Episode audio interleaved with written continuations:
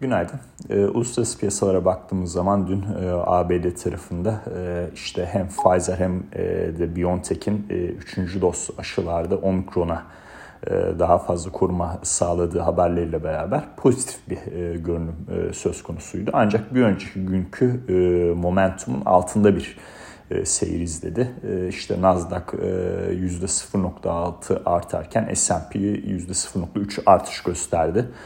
E, bu momentumda e, hani bugün de muhtemelen e, biraz daha düşebilir ama devam edecektir diye e, varsayıyorum. S&P çok büyük ihtimalle rekor, bir seviyeye gelecektir. Cuma günkü tüfe verisi öncesi ABD'de.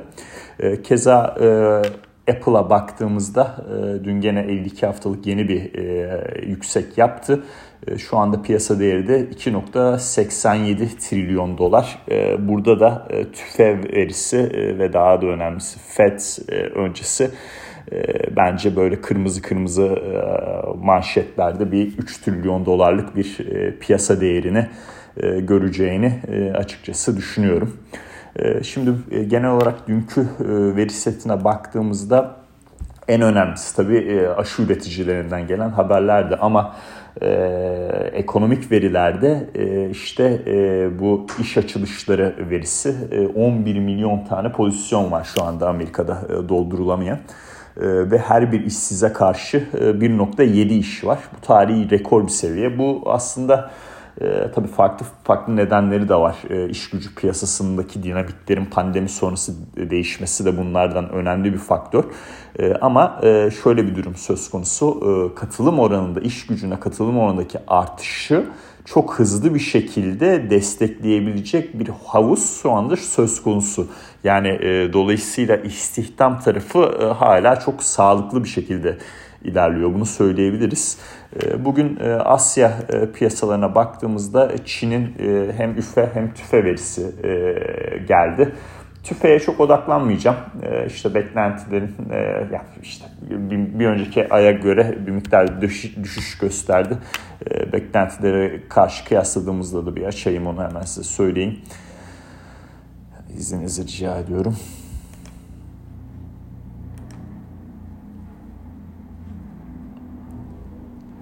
Beklentinin altında bir önceki ayın üstünde düzeltiyorum. 2.3 e, artış göstermiş e, yüzde bir önceki ay yüzde 1.5 e, ama beklenti yüzde 2.5. Şimdi Çin tarafında ben tüfe verisine odaklanmayı genelde çok sevmiyorum. Her ne kadar önemli bir veri seti olsa da aslında üfe daha önemli bir veri. Çünkü dünyaya deflasyonu veya enflasyonu ihraç eden bir ülke Çin. Ee, şimdi bu kapsamda e, üfenin e, geçtiğimiz aya göre bir miktar düşüş göstermesi, geçtiğimiz ay %13.5 artış göstermiş yıllık bazda. Şu anda 12.9 artış göstermiş. Pozitif ama tabii hala çok yüksek rakamlar bunlar e, ve beklentinin de üzerinde bir rakam açıklanmış.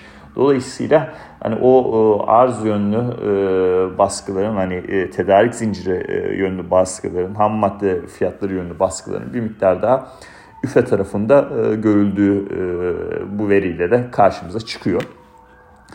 E, gün içi bugün açıkçası işte Almanya tarafında ticaret verileri gelecek. E, ABD tarafında haftalık işsizlik başvuruları var. Burada hani devam eden başvurular geçtiğimiz hafta pandemiden sonra ilk defa 2 milyon seviyesinin altına düşmüştü.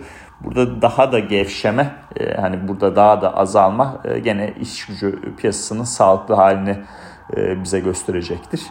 E, yani veri setleri genel olarak böyle. E, şimdi kısaca bir şöyle birkaç tane noktadan bahsedeyim size. Bir GameStop dün bilanço açıkladı. Beklenenden fazla zarar etti. beklentimize paralel olarak da seans sonrası işlemlerde düşüş yaşadı. İşte 160 dolara kadar geriledi. 176'larda bir 173'te kapanış yapmıştı. Şimdi burada e, tabii bu hissede e, temel analizden daha çok e, likidite bazlı analizi yapmak çok daha mantıklı oluyor. Çünkü e, yatırımcı tabanı e, daha çok likiditenin arttığı veya azaldığı zamanlarda e, hisseye hareketlilik veriyor. E, şimdi bu durumda e, hem Cuma günkü tüfe verisi hem de gelecek haftaki Fed'i düşündüğümüzde e, o bahsettiğimiz e, işte likiditenin daha da çok sıkılışma, sıkılaşma hamleleriyle 143 işte 145 140 145 dolar bandına doğru e, hareketlilik devam edebilir aşağı tarafta. Keza bunu destekleyen önemli bir nokta gene likidite teması altından anlatıyorum. Bitcoin fiyatları o 50 bin seviyesinin altında işlem görüyor. Yani bu da işte hem yaklaşan tüfe hem de Fed'in aslında önemli bir likidite bazında risk faktörü olduğunu bize gösteriyor. Dün Roku bu işte streaming cihazları üreten ve işte Amerika'da da atıyorum X bir Amerikalının televizyonundan akıllı olmayan televizyonundan e, işte Netflix'ine, e, Hulu'suna, e, işte Amazon Prime'ına vesaire bağlanmasına yarayan bir şirket. Bu yaklaşık işte 2021'in Temmuz ayında neredeyse 490 dolarlardan şu anda işte Aralık ayında 200 dolarların altını neredeyse zorluyordu. 200, işte 196 görmüş. E, bu tabii e, çok ciddi bir güç kaybıydı bu kadar kısa zamanda e, böyle bir e, hissede düşüş. Dün olumlu bir haber açıklandı. İşte YouTube Google'la e, işbirliğinin devamını açıkladı. Bununla beraber hisse e, dün e, %18 e, prim yaptı ve güzel bir e, direnç seviyesine o düşüş bahsettiğim düşüşten itibaren e, güzel bir direnç seviyesine geldi. E, şimdi tabii tüfe yönlü riskler e, hem de Fed yönlü riskler burada bir miktar satış baskısı yaratabilir. Ama açıkçası ben bu iki bahsettiğim risk faktörü de geçtikten sonra bu hissede yukarı yönlü güzel hareketler olabileceğini düşünüyorum. Şahsen 300-320 bandına doğru bir hareketlilik yaşanabileceğini düşünüyorum. Çünkü ciddi olarak yani düşüş yaşadı ve olumlu bir tekrardan haber akışı hissede e, yaratıldığı için.